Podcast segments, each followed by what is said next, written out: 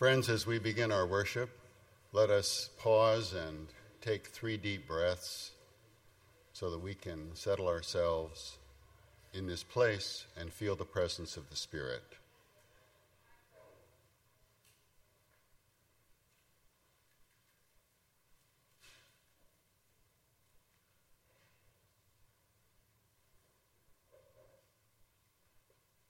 Let us worship God.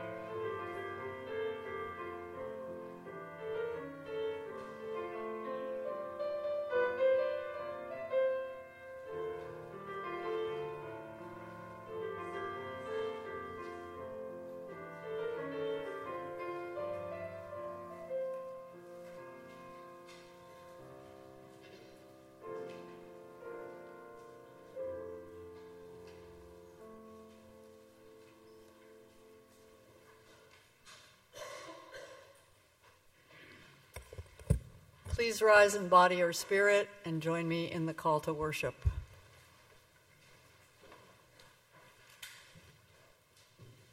The goodness of God has called us here. We have come seeking peace and hope.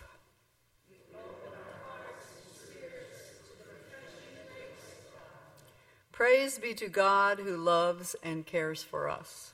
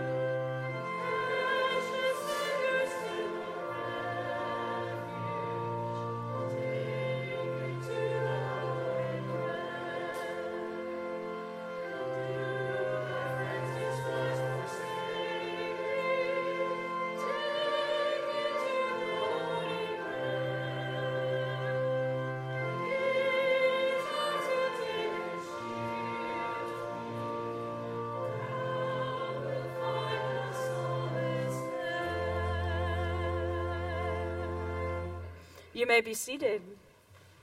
Welcome, welcome to Westminster, welcome to worship. It is certainly good to be with you today. If you're visiting, a special welcome to you. I encourage you, if you have questions, find Ted or me or even someone with a name tag. That means they've been around for a little while and can help you out. So it is good to be together this morning. Let's join together now in our community prayer. Let us pray. Loving God, as you have found us before, every time we have come to you in prayer, find us again this day, in this moment, in our joy and in our sorrow. May we always know the grace and comfort of being with you in prayer. Wrap your arms of compassion around us. Make us aware of the magnificence of this world. Draw us to times of peace and rest. Remind us that we stand in need of forgiveness, and then having received such love, we're called to love and serve others. Amen. Our prayers continue in quiet.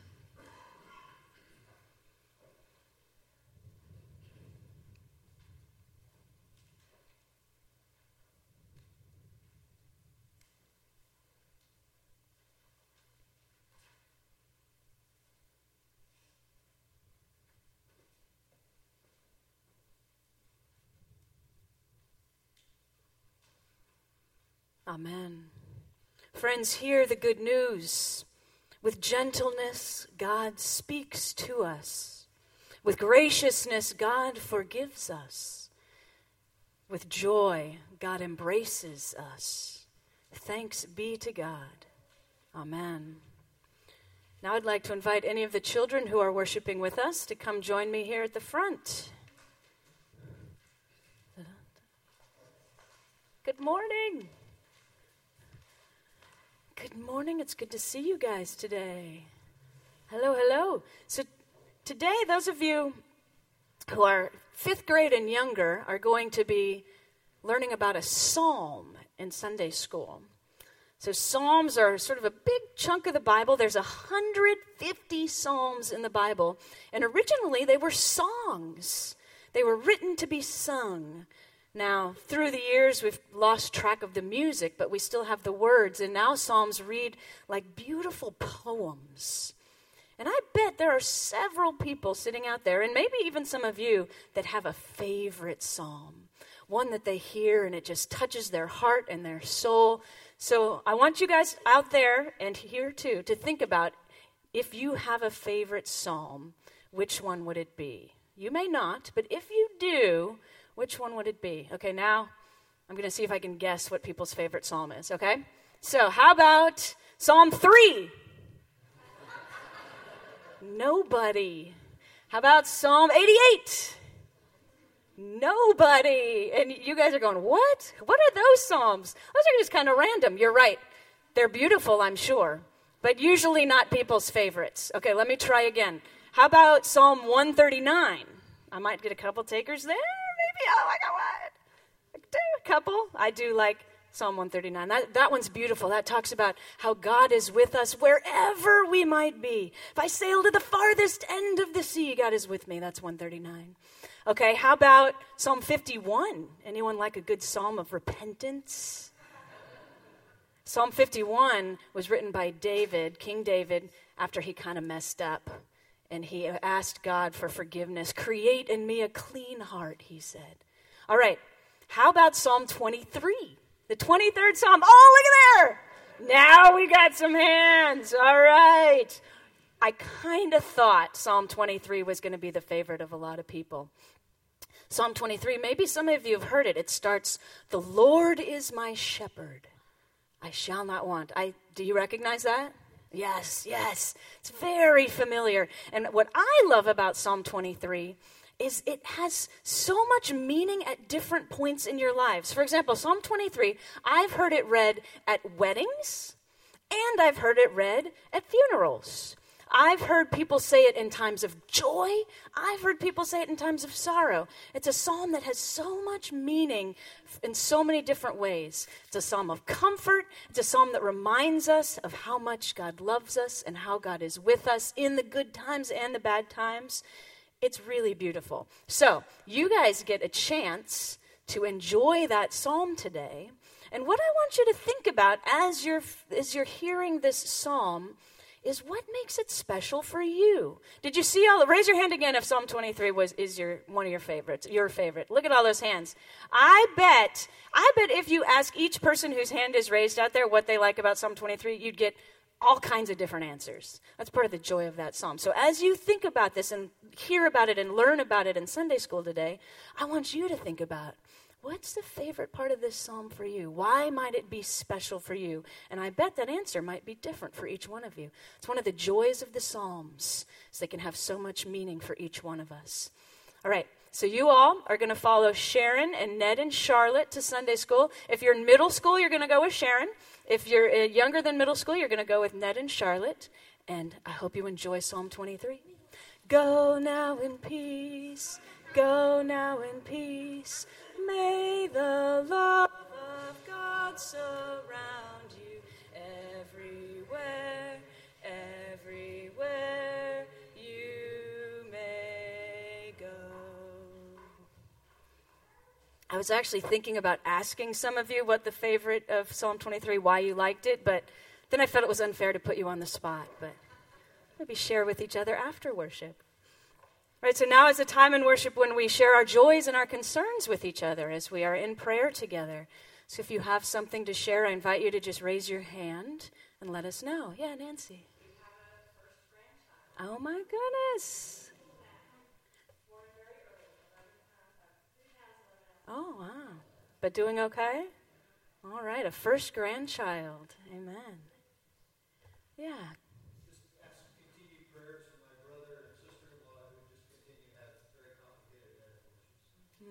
Brother and sister-in-law with complicated medical issues. Others? I'll add, while you're thinking, prayers for our high school mission team. They left at about six in the morning this morning. Uh, Jeff said, oh, you're going to come and see us off? I said, no, thank you. But they are off down to San Diego, so prayers for them during their week of service this week. Yeah, Elizabeth. Can you get prayers for Meg Brooke? Yeah. Absolutely. Meg Brooke, who has had a couple different surgeries on her Achilles. Wounds have been very slow to heal. Um, she was having trouble actually finding even the wound care that she needed, but she has gotten the care that she needs and is hopeful that she'll be able to attend a reunion in September. That's her goal, but continued prayers for Meg. Elizabeth.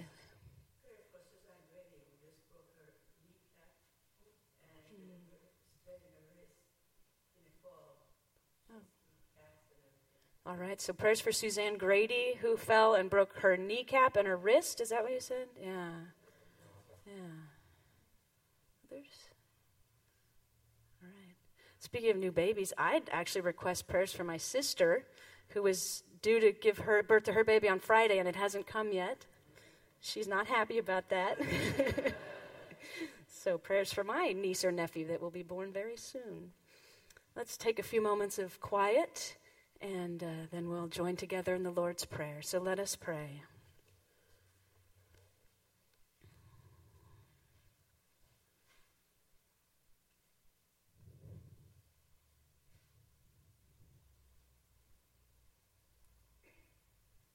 Gracious God, you hear the prayers of your people, and they're offered in the name of the one who taught us to pray together, saying, Our Father, who art in heaven.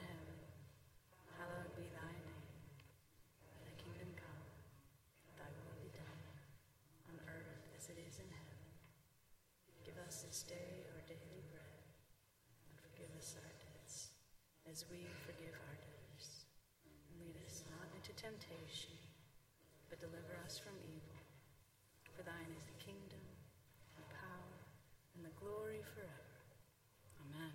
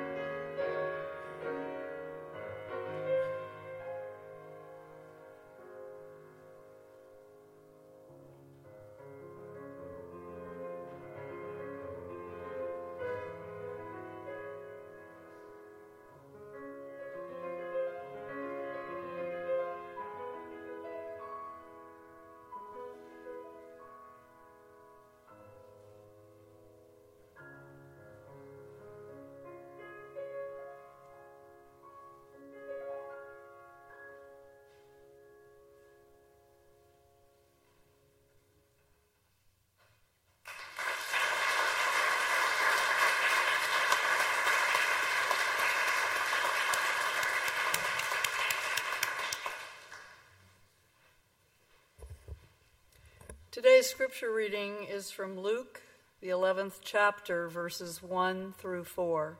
Please listen to the word of God. Jesus was praying in a certain place, and after he had finished, one of the disciples said to him, "Lord, teach us to pray as John taught his disciples." He said to them, "When you pray, say, 'Father, hallowed be your name. Your kingdom come. Give us each day our daily bread.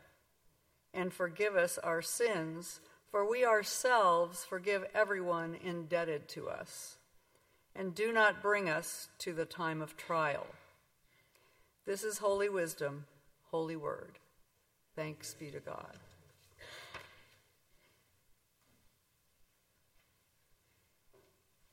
So Susan has just shared with us the version of the Lord's Prayer, which is quite familiar and which we spoke about earlier, all of us together, just a few minutes ago. So I want to read for you the Maori version of the Lord's Prayer, Polynesian version, because the Lord's Prayer has migrated all around the world and been translated into all sorts of languages. So here is how the Maori say the Lord's Prayer. Eternal Spirit, Earthmaker, Pain-bearer, Life-giver, Source of all that is and that shall be, Father and Mother of us all, loving God in whom is heaven.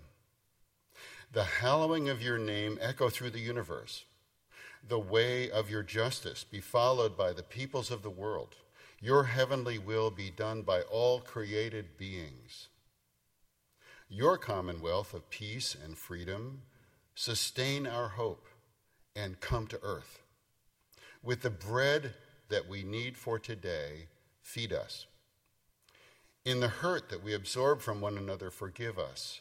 In time of temptation and testing, strengthen us. From trial too great to endure, spare us. From the grip of all that is evil, free us. For you reign in the glory of the power that is love, now and forever. Amen. So I'd like to talk about prayer and life and food. Now, I don't know if you pray or in what way. I've often been surprised when the subject of prayer comes up as to how people pray or meditate consciously in a relationship. The many varieties that people talk about, the ways in which we turn to that sense of the divine that is present with us. The Wednesday class this month is doing a whole series called Prayer Out of the Box. And the purpose of that is to explore other or alternative ways uh, of praying. Prayer can have lots of words. It can be formulaic, like we just prayed. It can have no words at all, but simply consist of yearnings and hopes and deep desires. So as we talk about this, just think about how prayer works for you and what touches your soul, really speaks to you at a deeper level. Now, for millennia, the Lord's Prayer has been a template for how to pray, and we've said it a zillion times, separately and in other contexts. Last spring, the Wednesday class, to give them credit, spent four sessions on prayer, exploring what it was, looking at the different parts of it, debating and talking. I want to focus on just a few words that are in the heart of the Lord's Prayer, the words that are related to food. Give us this day our daily bread. Or as the Maori say, with the bread that we need for today, feed us. And it's preceded, as you remember, by hallowed be your name, followed by forgive us when we are in debt or trespass. What are some things that we might learn from these few words that I'm singling out for some attention here? Well, the first thing is that spirituality is connected to everyday life, to something which is very, very concrete and present for any of us. The theologian Ellsworth Collis says that This is a central element of Jewish spiritual wisdom, practicality.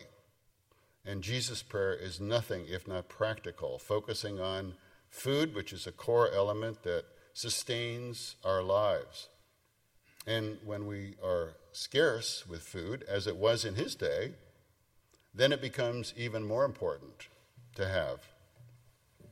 As you know, Jesus was nurtured in the Jewish tradition.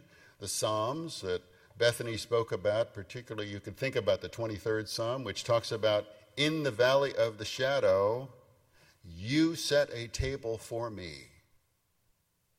So again, the image of food, practicality present in a real central detail of life.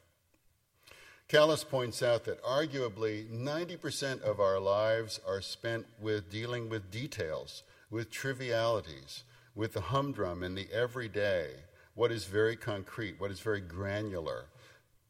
We drive along the freeway of life, and what do we do? We constantly adjust our steering wheel. We look around for who's next to us and who's in front of us and who may be behind us. We're looking at signs and we, when we want to exit or do anything else. Details. We are in groups of people all the time, and what do we do? We see who's talking, who's present, who seems to have what status. We think about what kind of response we're going to make, navigating these tiny details. So what is spirituality worth if it is not bound up in these details, in the stuff that we're dealing with every day, moment to moment, the ninety percent? So the Jewish part of our tradition teaches us that to be spiritual, or even to be in prayer, is to be very plugged in and very present. In his book Sapiens, the writer Yuval Harari says that the agricultural revolution ten thousand years ago promised abundance, but abundance was not present for us as a human species until very recently. Abundance was elusive. People never really had enough until what you would could say was modern times. So now we have a relative abundance of food. Just think about the Bay Area and all the different varieties of cuisines that we could go and eat. Think about what you like to have. Think about the ways that we define ourselves by the food that we eat. Think about the history of food in humanity, the fact that royal courts, such as the French, to mention one example, developed cuisines, developed entire ways of eating in order to show off more and to do more with food, and that that then trickled down to the average person. Think about the fact that historians say the voyages of discovery in the fifteenth century from Europe were driven by the interest in spices, a way to make food more interesting, and that that was a source of much of the exploration that happened then. So food has been a central element. If you don't want to go out to, say, the farmer's market, you can always turn on T V and there's a cooking show. The late Anthony Bourdain was beloved because he would go anywhere. He would eat anything and he would talk about it with gusto. So food is very central to us, even when we do have enough. Now, I need to stop this process here because otherwise we might just adjourn and have coffee. But let's recognize, again, the importance of food, its centrality all the way along, and also think about the times when it has really mattered to you whether or not you did have food. In June, my wife and I were in Spain, and we were uh, going out to look for dinner uh, in Pamplona, as it turned out, beautiful old town there. So there we were walking along the street, and we managed to find ourselves in that little break spot between tapas and dinner. So most folks had had tapas, we had not, and it was a little too early for dinner. And my blood sugar level was dropping, and to be mild about it, I had a meltdown. I'm glad that my wife is not here to second that. Um, but it was very important all of a sudden to have food. Bring on the bread. And thank you when it did come. Most of us have been in circumstances like that. We are reminded of the centrality of this element and how much it taxes our spirits when we do not have it or do not have what we need. So spirituality, first of all, is practical. It is present. It is concrete.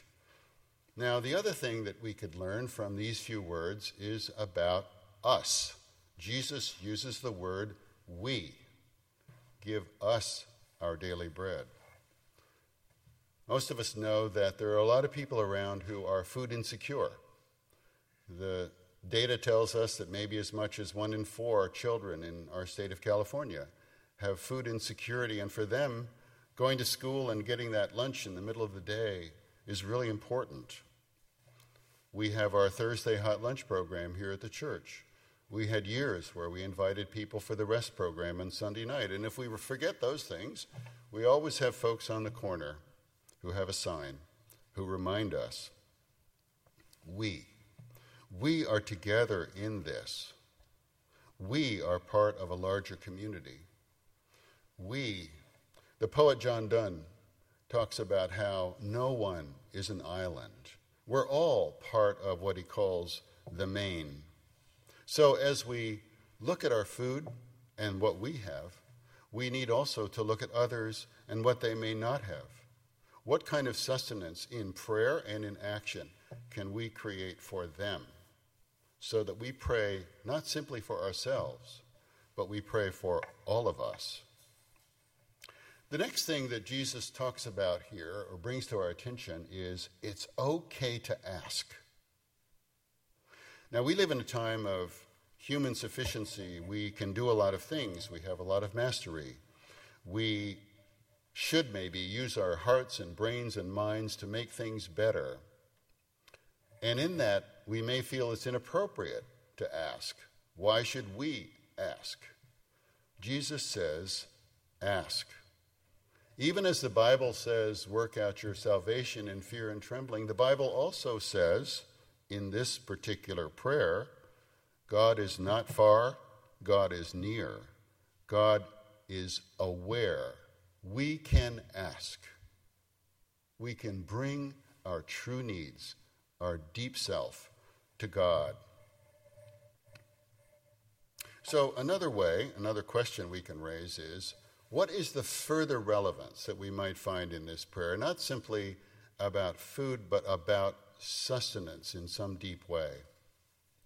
So we have this wonder of relationship that we have to God, but our theologian that I referred to, Ellsworth Collis, also says, what about our security? What about the fact that we have done so much in our society to bring some security, security that didn't exist in Jesus' time? Healthcare, healthcare for the poor, food stamps, protection in the form of intelligence services or the military, the police who patrol out there so that we don't have to patrol and we don't have to defend ourselves. And yet, is there not this floating sense of insecurity? When my wife and I left on our trip, a number of friends spoke to us, and what they said most frequently was, travel safe. Not have a good trip, that was true, but travel safe. This little sense that we have that things can happen, the insecurity that has been stirred by the various terrorist incidents, the way in which we watch our kids that we didn't do before. What about the prayer connected to our security? That God is with us in this insecurity. God is in relationship with you in the midst of whatever insecurity you experience. You are not alone. So, in these few words, Jesus says to us, turn to God, ask for what you need, be with God in the concrete details of your life. Request of your Creator what you have the means and the sustenance to do with God's help. Now, the Lord's Prayer and our tradition and spirituality in general would not be good if it were not practical. So here we have a practical prayer, something that deals with you and me every day. Life as it is. Think about your life, what's going on in your life, and re- be reminded that the Spirit is with you in all of those little details of your life, in any worry or in any area of thanks that you wish to say. Share your concerns with God. Know that God is present. This is the teaching of Jesus. So let me read once more this gorgeous prayer in its entirety, because there's so much we haven't talked about today, but we are reminded of it, maybe in a different way, with the Maori version. Eternal Spirit, Earthmaker, Pain-bearer, Life-giver, Source of all that is and that shall be, Father and Mother of us all, loving God in whom is heaven, the hallowing of your name echo through the universe. The way of your justice be followed by peoples of the world. Your heavenly will be done by all created beings. Your commonwealth of peace and freedom sustain our hope and come to earth.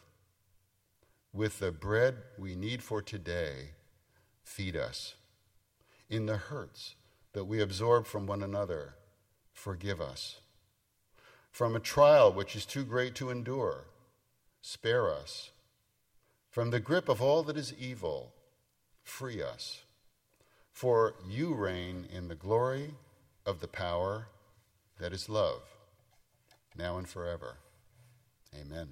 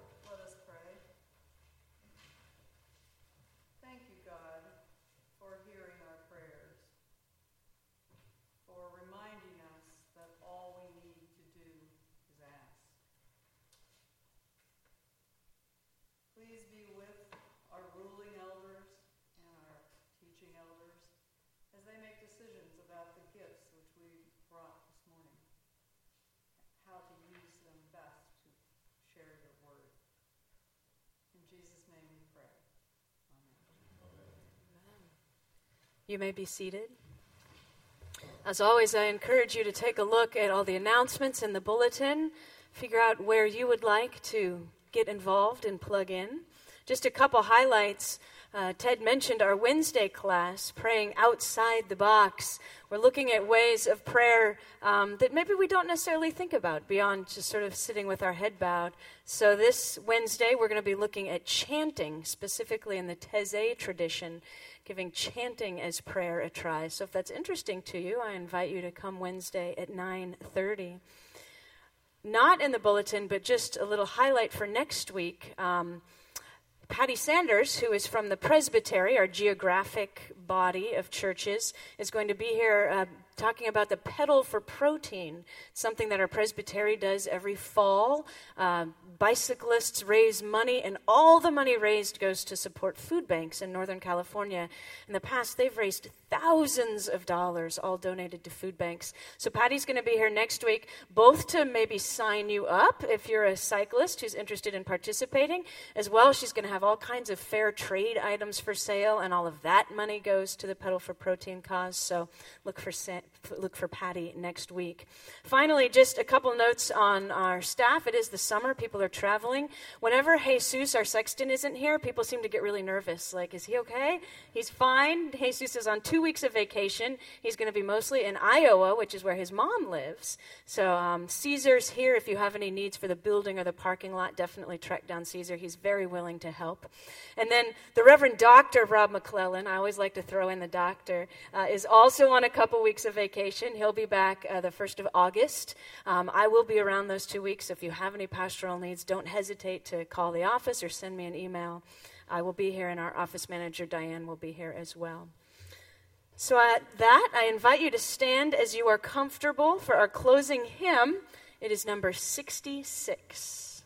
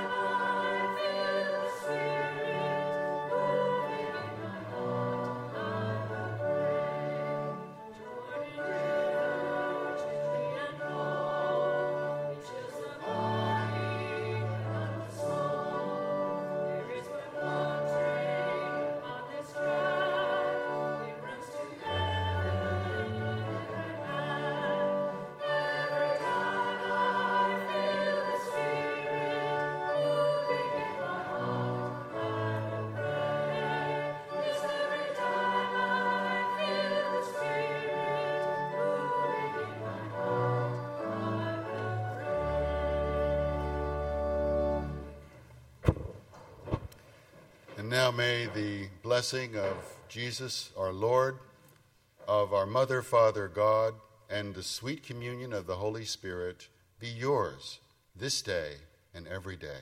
Amen.